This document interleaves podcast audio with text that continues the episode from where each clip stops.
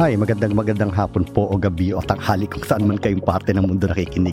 This is uh, Mario, no, yung kaibigan yung psychotherapist, broadcasting from California, USA to the rest of the world. Tonight actually, no, mabagyo dito sa amin. It's really very stormy. Ang uh, ano niya, yung yung hangin talaga is sa umuugong and all. So talagang uh, it's something very ano, this is a special night especially for me who loves the rain. Alam niyo ba, listeners, ang tawag sa people who loves the rain, no? Meron term dyan eh. We are called pluviophile. You know, trivia yan. anyway, ito pong uh, podcast natin ay uh, Shadow Talk, mga lihim na usapin.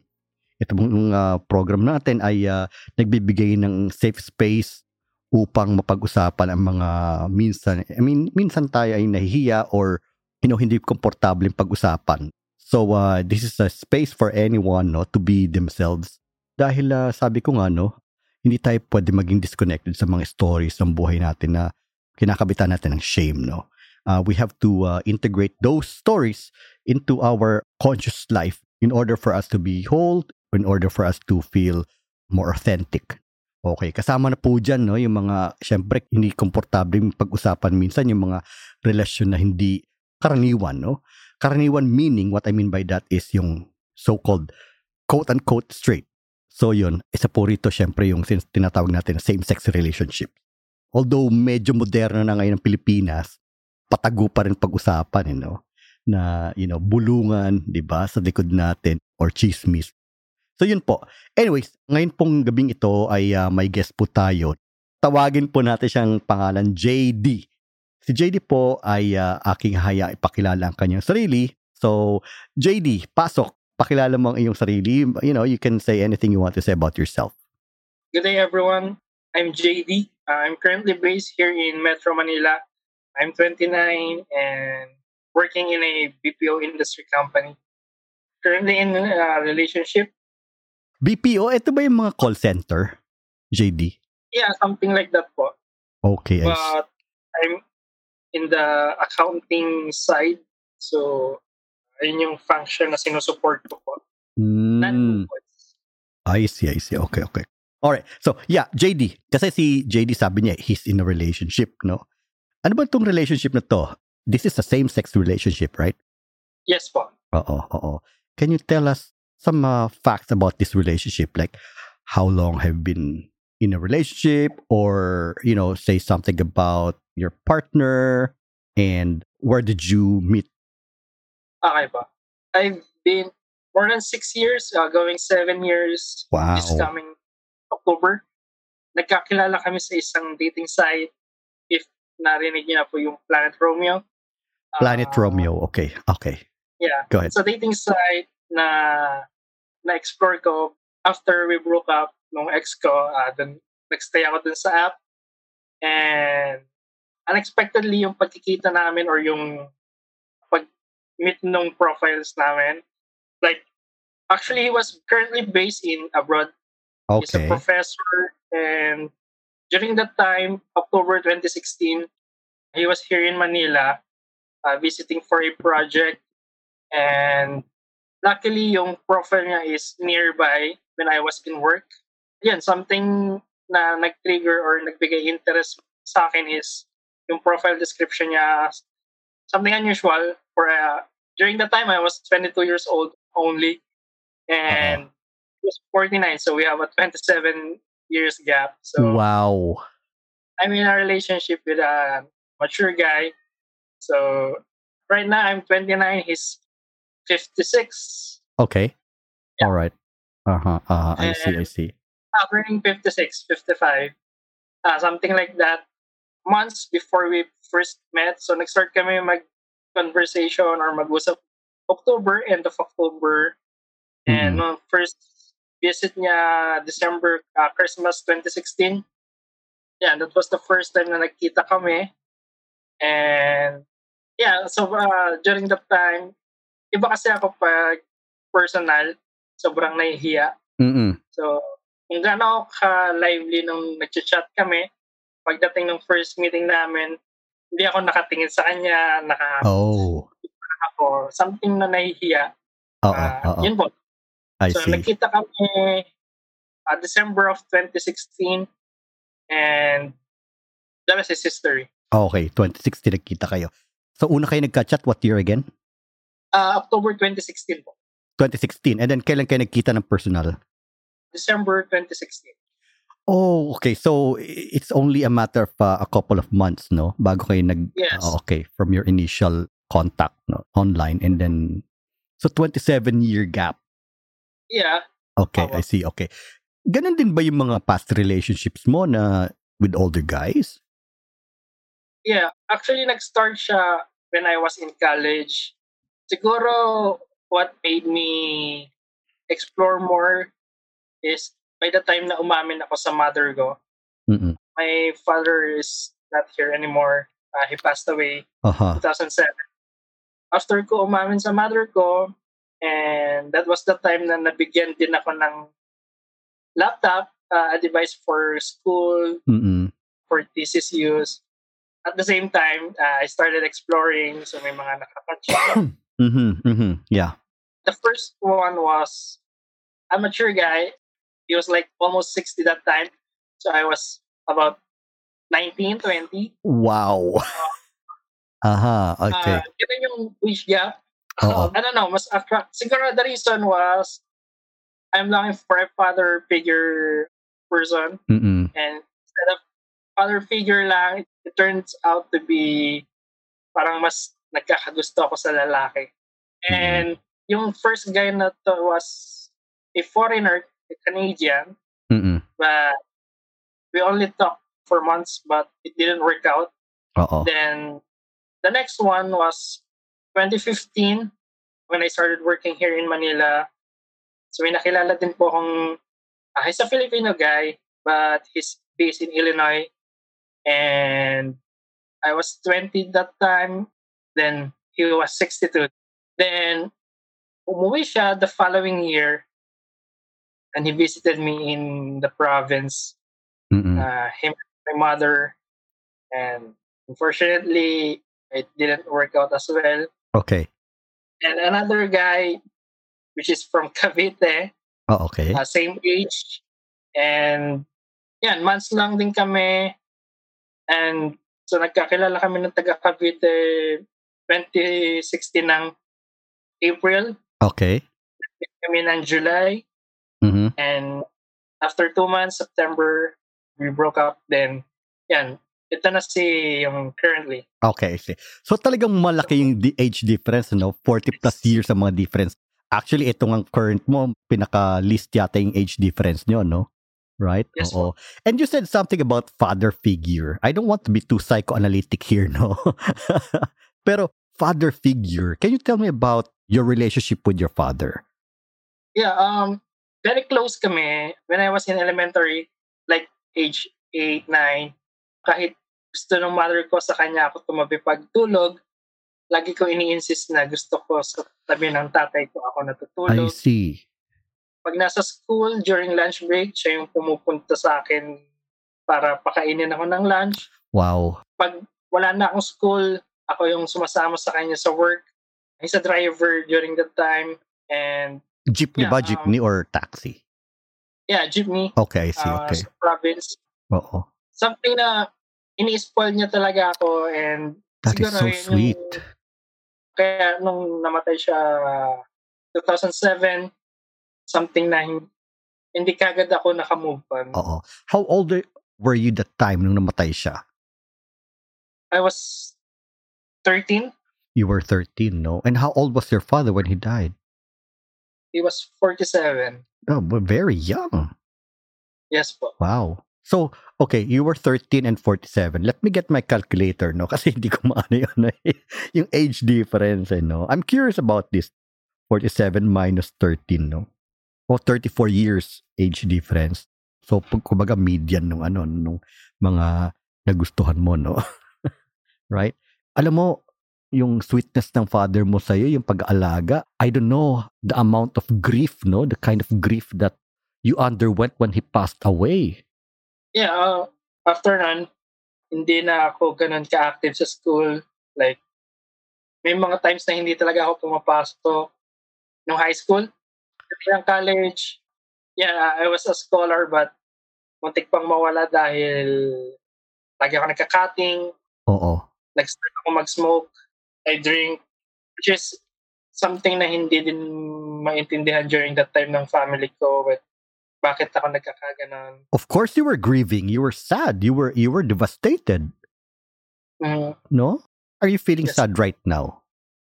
kinda, namimiss ko pa rin siya until now. Siyempre, uh, he's my biological father and siyempre, nakakamiss yung mga time na magkasama kami. For now, kasi something na what my partner is doing is, nung napag-usapan namin to, nagkakilala kami was Sunday morning. Medyo maano ako pagdating sa memory. Mm-mm. The following day, nung gabi na napag-usapan na namin about my father, sabi niya, kung ano yung ginagawa ng father ko before, ibibigay niya rin sa akin. Not Ah. just a relationship. So something na partner slash father figure Right, right, na right.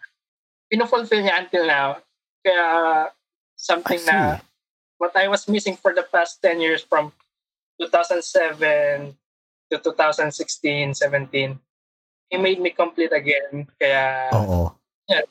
I'm more happy. I see, oo. Hindi lang siya lover, no, but a father figure. And I find it really inter- interesting, no? He's trying to fulfill or fill the gap yung nawala sa yung ama, no? Yung experience mo sa ama, pinufulfill niya. Yes. Alright. In what way? Yeah, ah, kasi before, ako, mahilig ako yumakap. And Okay. Sa biological father ko. And every time na nagkikita kami ng partner ko, ayun yung one thing na hindi niya kinakalimutan. And nung nasa kali, ah, high school ako, hindi na niya ako nasuportahan ng father ko. And right now, I'm taking masters and ang nagsusupport sa akin is yung partner ko. Aha, Ah, aha. Okay. Siya yung nag-insist. Kasi ayoko din naman na parang ipilit sa kanya. Oo. Hindi kasi ako tipo ng tao. Pero siya yung nag-insist kasi gusto niya, may father, parang gusto niya umaangat kami. Oo. So, oo. ganun yung, I can imagine, no, na more than a lover yung turingan nyo, but less of a lover and more of a father and son. something ganun po. Alright, sige. May anak ba siya? No, no. Wala, Wala. okay. Sige, alright. Ah, he's single. Yun lang, very close. Uh, hindi siya open sa family. Oo. So, alam ng family niya about us. But hindi siya open sa friends, sa other peers niya. So, yun. Kaya medyo very private kami when it comes to the relationship. Yes, yes, oo. Pero JD, no, I'm, I'm just curious about this dynamic, no? Na napunta yung curiosity ko sa dy- dynamic ng father-son, lover, slash, no? Alright. So, napapangiti ka. What, what's, what's going on? Masaya lang na ganun pa rin. Ah, Hindi nawawala yung ganung setup. Okay, I see, I see. So more of a father. I mean, this question, no, can be uh, personal. It's up to you if you want to answer this or not, no. But in the context of that dynamic, na father-son ang turingan nyo, no, does it get in the way of sex? No. No. ah, pag nasa kwarto kami or we're in bed, ah, it's not the father-son relationship anymore. So it shifts. More, yeah, ah, ganun. I see. That is something very interesting and kind of unique. Although nabanggit natin yung ano, no, this is unique. What makes this relationship special? Siguro, uh, yan, we're in a long-distance relationship. Oo. He's currently abroad. Siguro special, like, back in 2017, meron kami nakaplanong flight. Third visit namin dapat sa province niya. Na-cancel siya kasi I suffered an appendectomy. So, naoperahan ako. Oo. Hindi ako pinayagan ng doktor lumipad. What he did was, out of nowhere, pinuntahan niya ako sa province kahit very conflict sa sked. Ayun yung first time na minute niya yung family ko. So I stayed there for several days before flying to his province. Mm-mm. And after a week, before siya bumalik abroad, bumalik ulit siya sa amin to visit. And every time na nandito siya, pinipilit niya na ma-meet yung family ko. Something na hindi nagawa ng mga previous. And siguro special in a way na hindi madali mag-effort bumiyahe. Lalo for a very busy person like Oo. him. Oo. Okay, so talagang bumiyahe siya nung 2017 from abroad, no? Okay, you don't have to be specific which country, ah, but is it in North America, in the Middle East, is it in Asia? Uh, here in Asia. All right. So you were, you know, long distance relationship, no, sabi mo. So how many times during those six years kayo nagkita ng personal? I think more than 20 or 30 times. Wow. Kasi before umuwi siya like two to three times. Siguro pinakamarami na yung four. A year. And yeah, Okay, I kasi see. malapit lang siya. And yan, kung kaya niya umuwi, umuwi talaga Mm-mm, siya. mm-mm.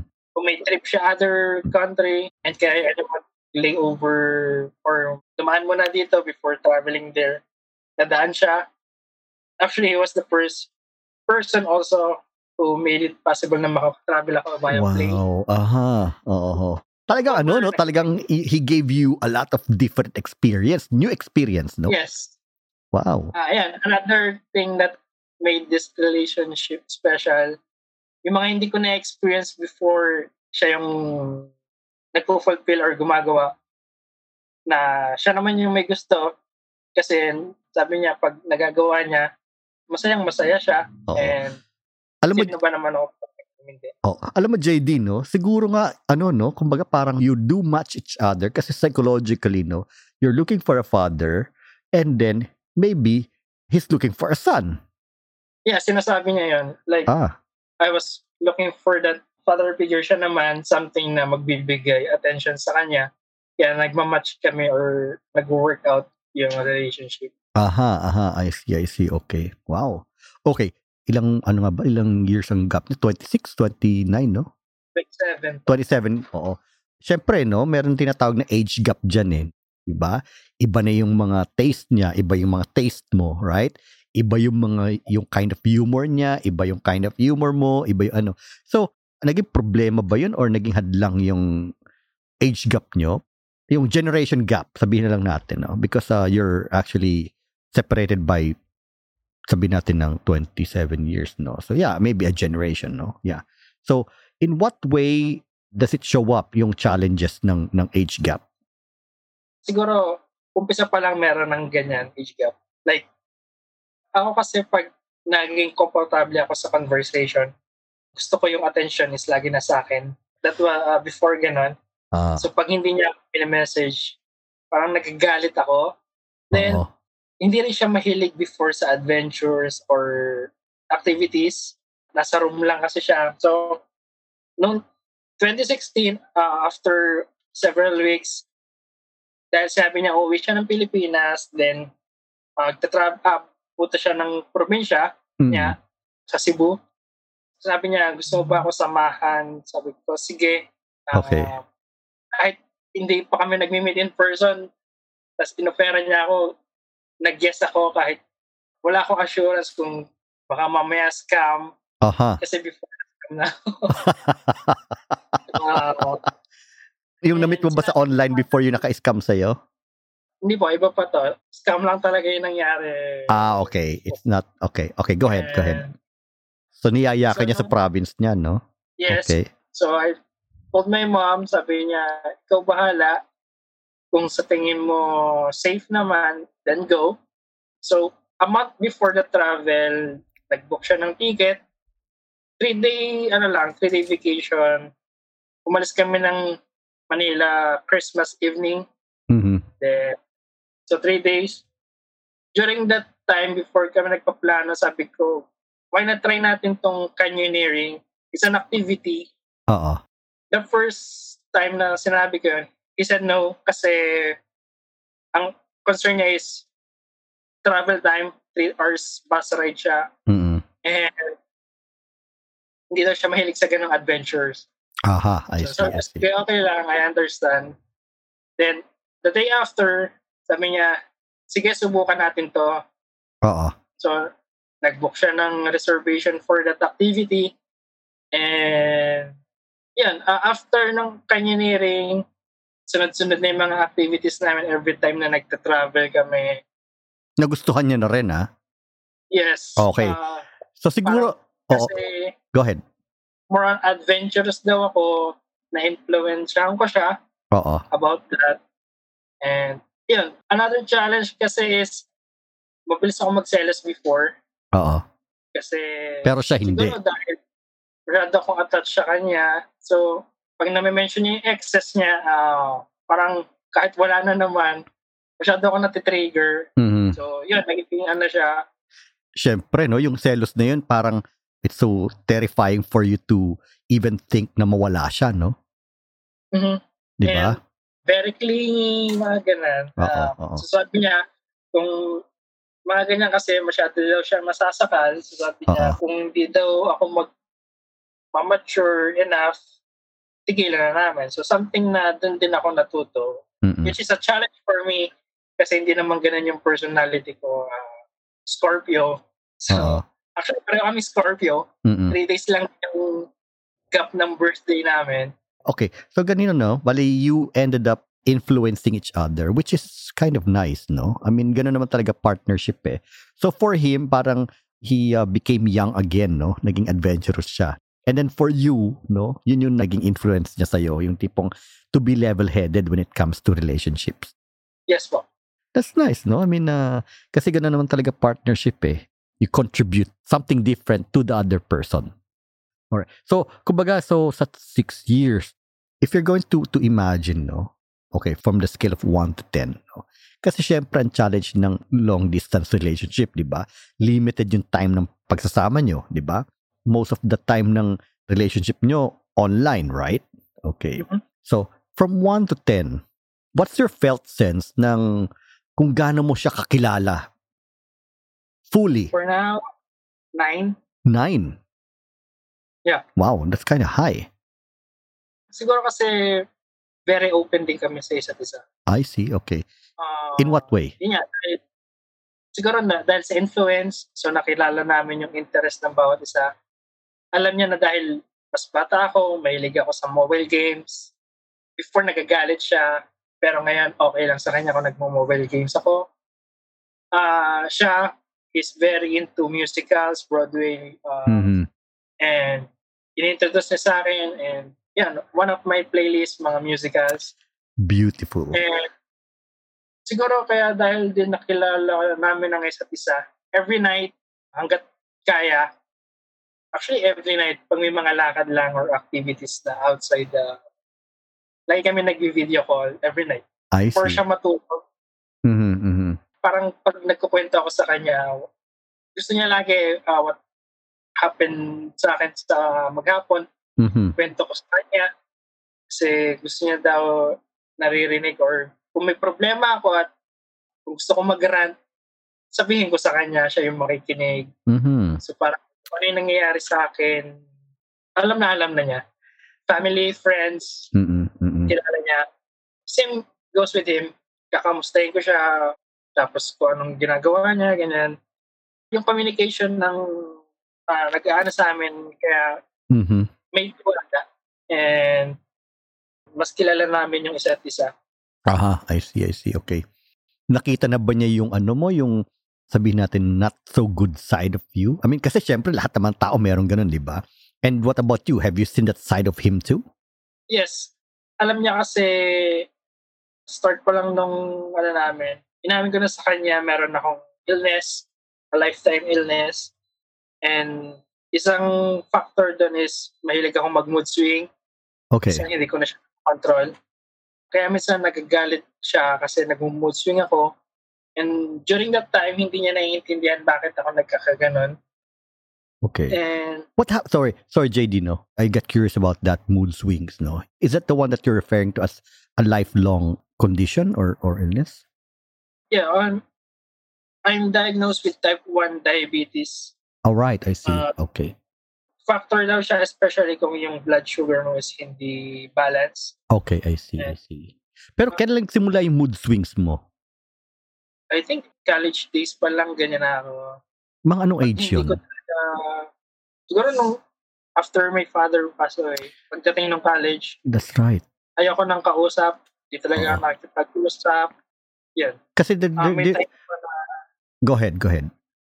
nakikipagsigawan ako sa mga kapatid ko. Which Aha, I see. unusual. Oo. Yun yung sinasabi mo ng mood swings, no? Isang trigger point nun is pag gutom ako. Pag gutom ka. Oo. Kaya ang lagi niyang inaano is, kailangan pakainin ako, kailangan busog ako. Oo, oo. Talagang babing baby ka eh, no? Yes po. Oo. Hindi, pero na ano ka rin yun, no? yung mood swings kasi, the reason why I got curious about that is because I'm thinking that it could also be related to losing your father, no? Kasi, syempre, it's grief, no? Especially yung pagka-describe mo lang sa ama mo kanina, eh, no? Sobra, no? Siya pa nagpapakain sa'yo, no? Sa school. Katabi mo siya matulog. And so, it's no wonder, no? Kung if those two are related, no? Yung grief mo, tsaka yung, yung mood swings mo. Mhm. No? I don't know what have you done about that. Kung na-process mo na ba siya, yung grief mo, or hindi pa. Siguro before, mas worse. And dahil sa partner ko, I feel better kasi, yun nga, dahil ngayon siya yung nagpo-fulfill, siya yung parang as much as possible yung promise niya is nagagawa pa rin niya. Oo. Dahil hindi kami magkasama, every time na we celebrate Mansari, kakaroon kami ng virtual dinner. So, like, itong last time, nag-celebrate kami February slash Valentine's. Mhm. So, what restaurant meron sa kanya and what restaurant meron dito sa Pilipinas. Oo. So, we agree, mag-pepper lunch kami. Mm-mm. So, habang nag kumakain kami, naka-video call kami. All right. Okay. Aha. Parang, kasi yung kain is bonding pa rin namin. Oo. Siguro ayun yung something na katulad ng biological father ko na lagi akong kasama kumakain. Ganun din yung ginagawa. Yeah. Kumbaga sa kanya, ano, siya yung nag-hold ngayon ng ano eh, nung ganong image for you, no? Wow. Yes po. Nakatungo ka. How are you feeling right now? Ah, okay naman. Kasi syempre, no, we're talking about your father, no, and then someone is who is fulfilling what you've lost, no? Mm, Okay. All right. What is the thing that you fear the most in this relationship? yeah, siguro dahil yung age gap namin is malayo or magkalayo, Mm-mm. which is ayoko naman mangyari. And sa case niya kasi meron siya ding uh, health pero hindi siya factor sa kanya kasi very active naman siya. Mm-mm. yun lang, before na pag-uusapan namin, eh, especially nung time na nadidepress ako nitong pandemic, ang mindset ko before was, dahil diabetic ako, my lifespan is shorter. Mm. So, oh, what if soon, kasi nangyari na rin na I dream of losing him. Parang ganon. Uh, Ah, you dreamt of losing him. Yeah. When did you dream about that? I think uh, December of 2021. Okay, this was uh, two years ago, no? Yeah. Mm-mm. Mm-mm. You see. Sinabi ko sa kanya na panaginipan ko I passed away. In the dream, you were the Yeah. one who passed away. Okay. Ah. Yeah. Kasi yun, dahil nga self-condition and siguro yun yung nagiging bad side lang nung fear. Pero yun nga, dahil he always gives me the assurance na hindi naman mangyayari yan at matagal pa. Mm-mm. Sa akin naman, kahit di na siya makalakad, it doesn't matter. Kung kaya ko siyang alagaan, aalagaan at aalagaan ko siya. Oh, that's so sweet. Yeah. Nasasabi mo ba to sa kanya? Yung kasasabi mo lang? Nasabi mo Yeah, ba, mo ba to uh, sa kanya? Na, Kasi before, sabi niya, oh, by the time na 10 years pa tayo, matanda na ako, baka uugod-ugod na. Tapos sabi niya, aalagaan ko ba ako? Sabi ko, "Oo naman. Kung ah nandiyan pa rin, oo naman, aalagaan pa rin. Alright. Okay, so you're now on your sixth year long distance. Napag-usapan niyo na ba yung long-term plan for this relationship? Saan yung direksyon? Hindi siya ganun na pag-uusapan. Pero parang ang sa amin is hanggat nandyan, hanggat nakapagkita, nakapag-usap, parang tuloy-tuloy lang. Oo. And, yun nga, siguro, iba rin kasi yung mindset na, yan, nandyan yung relationship. And, ang gusto niya kasi, kung kaya ko i-explore pa yung career ko, parang ganun ang gusto niya eh.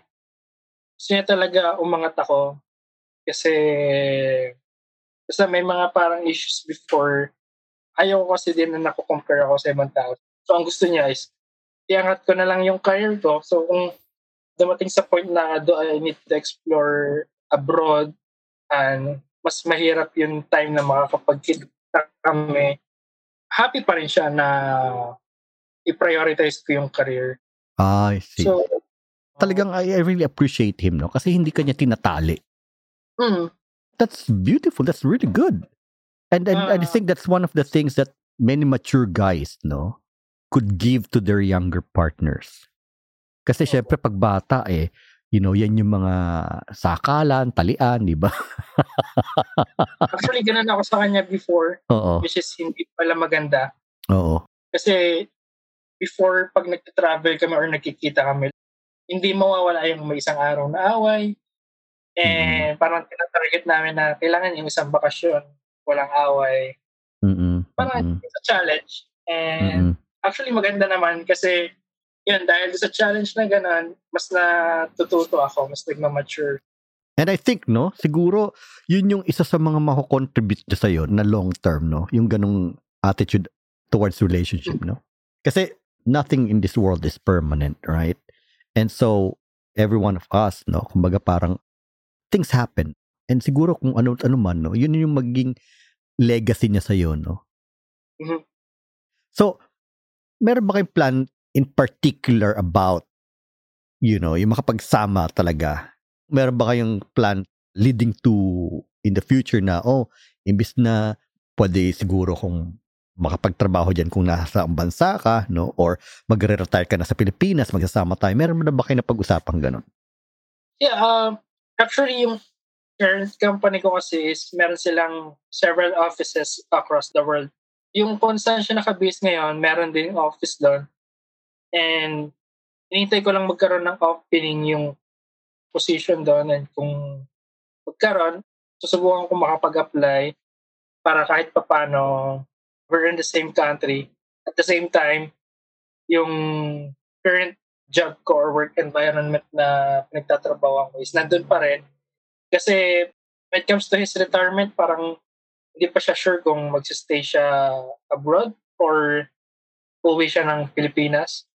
So ngayon, kung ano yung possibility, ako yung gagawa ng paraan para at least mas malapit kami sa isa't isa. Mm-mm, mm-mm. Eh, At the same time naman, kung makapag abroad, may chance pa rin family ko. Which is priority din sa kanya, especially my mom. Gusto niya napapasaya ko yung nanay ko. So, kung ano yung mga Ah. ginagawa ko, okay na okay sa kanya. Lalo na kung last November, nag-celebrate ako ng birthday, nag-travel ako. So, I decided isama yung mother ko. And yeah, masaya siya kasi nag-enjoy din yung mother ko. Oh, see, okay. And yan ang age gap ng mother mo tsaka niya? Five? Five? Your mother is older than him? Yes. Okay, I see, I see, I see. Ah, okay. I see. Kumbaga para sigurong ano, no, contemporary sila, no?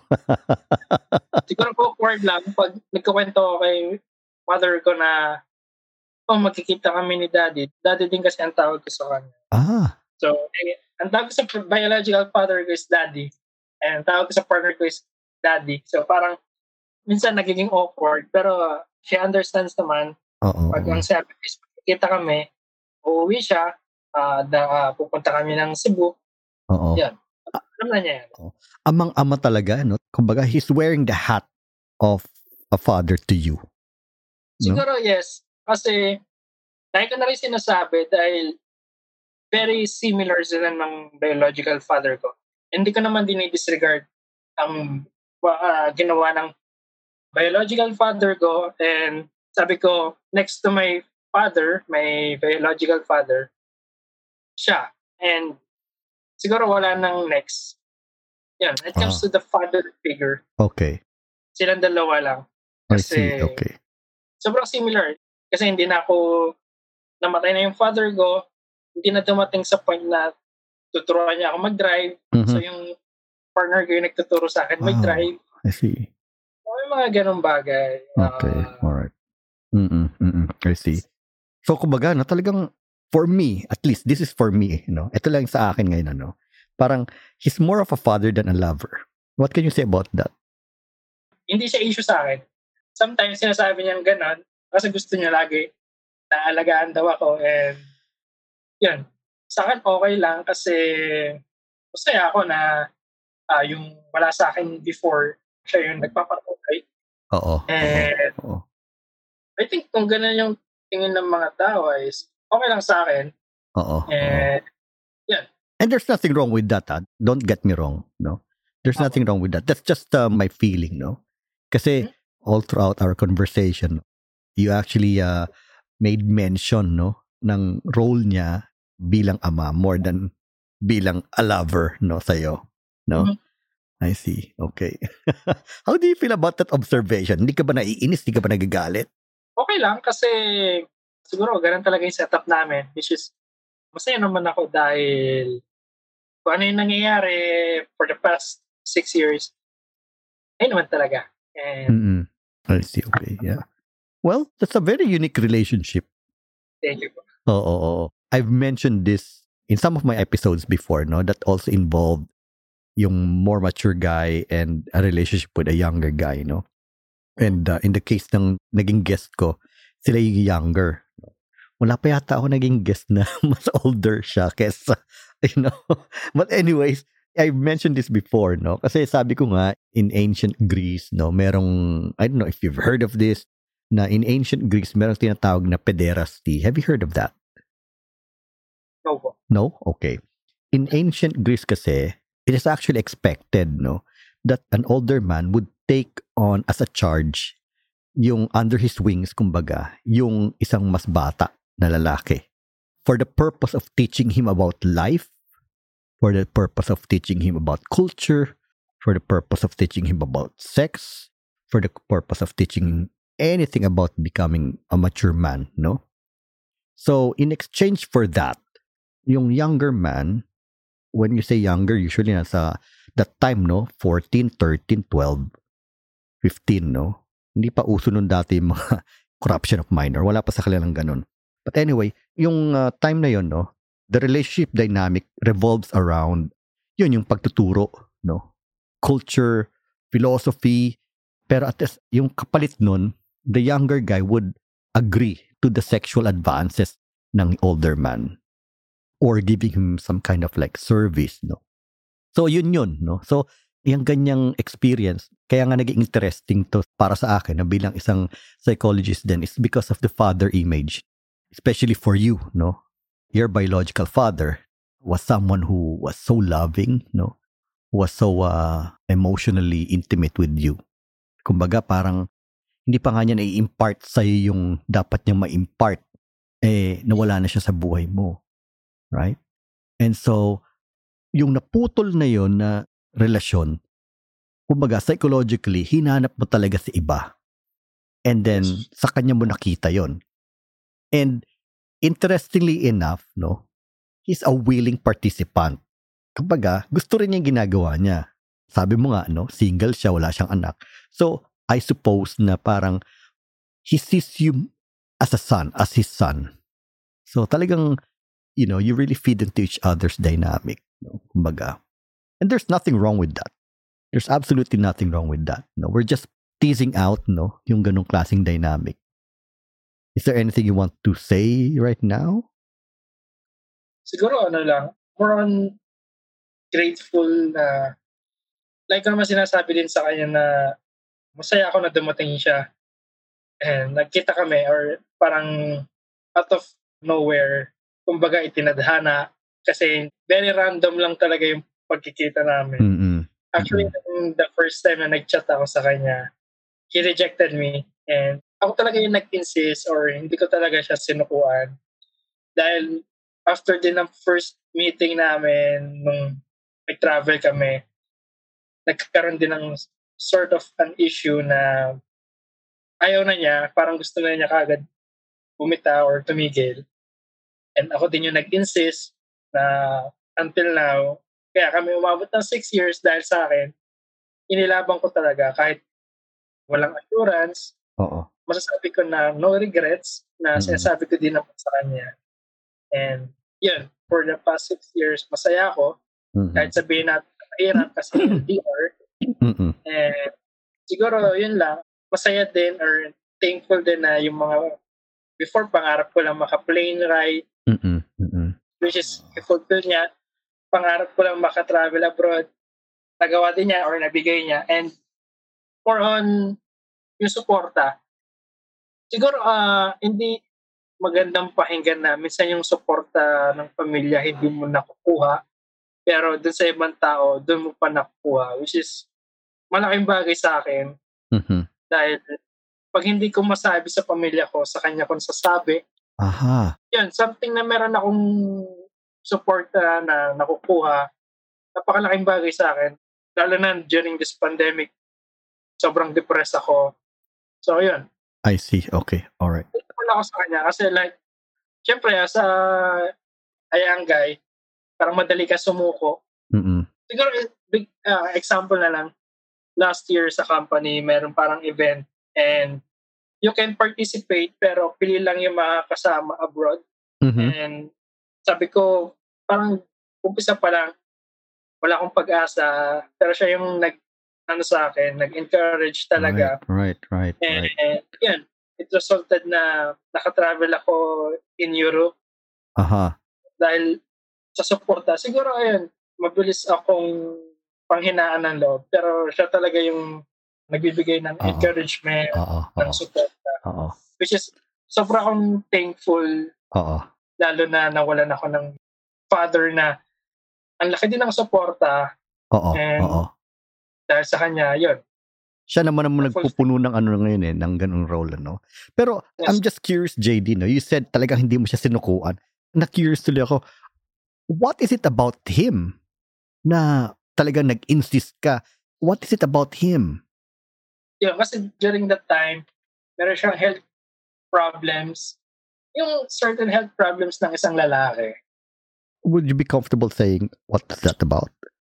During that time kasi, kaya daw siya nandun sa app, is he's looking for a person or looking for certain individuals na makakatulong sa kanya na bumalik ulit yung parang Sex drive? Parang nahihirapan siya when it comes to sex. Ah, okay. At first, ganun lang talaga yung parang Purpose niya. gusto niya. Or yung purpose. And sabi ko, I understand naman. And during that time na nag-travel kami, every night na nag may make love kami, walang nangyayari dahil nga ganun. So Aha. parang na, nawala din siya ng confidence. After ko kasi makabalik ng Manila, hindi na niya ako message Aha.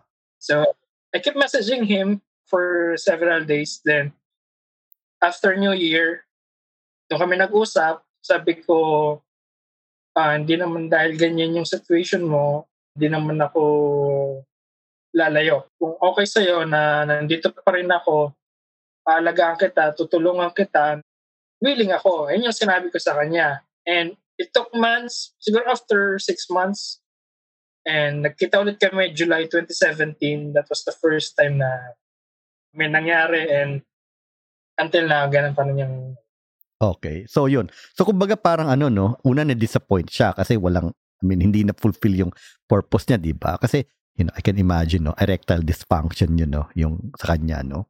Which is it comes to men no, usually pagka mga nasa 50s na eh. Madali na lumambot or tumitigas man pero hindi nagtatagal no.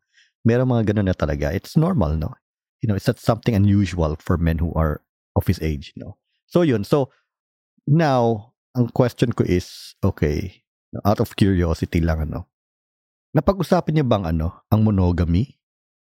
wala akong knowledge about monogamy. Okay, monogamy meaning like kayo lang talaga sexually. Ah, okay. Actually, napag-usapan na rin dahil nga LDR, sabi ko, kung may gusto ka i-meet, okay lang. Basta sabihin mo lang. Parang ganun. Actually, nangyari, naging issue siya before. Kung gusto ka may imit, sabihin mo lang. Eh, may time na hindi niya sinabi. So, parang naging issue namin. And siya, okay lang din sa kanya na makipag-meet ako dahil nga may diabetes. So, parang nahihirapan din ako. Sabi niya, makipag-meet ka, kumbaga para hindi mawala. Kasi, Okay. Yeah. sakit nga. Ano. So, parang, ang setup is, okay lang makipag-meet. Alam mo naman yung limitations mo. May limitations kami, may ano, which is agreed naman. Can you say more about that? Ano yung agreed upon limitations nyo? So, kumbaga parang, Siguro ano na lang, sa side ko na lang. okay. Pag nakipag-meet ako, ito lang yung pwede kong gawin. Ah, okay. So may certain like, kung ito lang yung ginagawa ko sa kanya, hindi ko pwedeng gawin sa iba. Right. Meron pa rin something exclusive, no? Na kailang gagawa nung, nung kayong dalawa lang. May assurance din and may tiwala naman kami sa isa't isa na pag nakipag-meet, it's meet up lang, no feelings. Okay. You mean to tell me like sex lang? Uh, yeah. Okay, I see. Okay. Let me summarize this, no? So, kumbaga sa inyo, you agreed na since LDR, no, okay lang na makipag-sexual adventures iba, pero merong limitation, no? Even in the act itself, na meron kayong ginagawang kayong dalawa lang, exclusively sa inyo lang, na hindi nyo gagawin sa casual sex partner. I see. Okay. Yes. All right. Okay. Well, I think that's reasonable. siguro sa part ko, dahil sa kanya ko lang ginagawa, parang, yan, parang may, ano, may, kumbaga, privilege. Aha. Yes. Yes. Ako na yung nakapagbigay sa kanya. Okay. And I suppose, no, hindi ba natitrigger sa yung, sabi mo kanina, seloso ka talaga, no? Hindi ba natitrigger sa yon yung pagiging seloso mo when it comes to that? Actually, before, yes. Pero dahil, in-explain na niya sa akin, napag-usapan na namin, and siguro yun, kung wala kang tiwala, wala, hindi siya mag-workout. Pero dahil napag-usapan na before, and hindi naman siya nagsisinungaling or when it comes to his feelings, may assurance naman ako. Kaya, I see. yun, Okay. after pag-usapan namin, mas maging okay. Okay, I see. Okay. All right. Well, we've been uh, having this conversation for an hour now. Grabe, it's very interesting.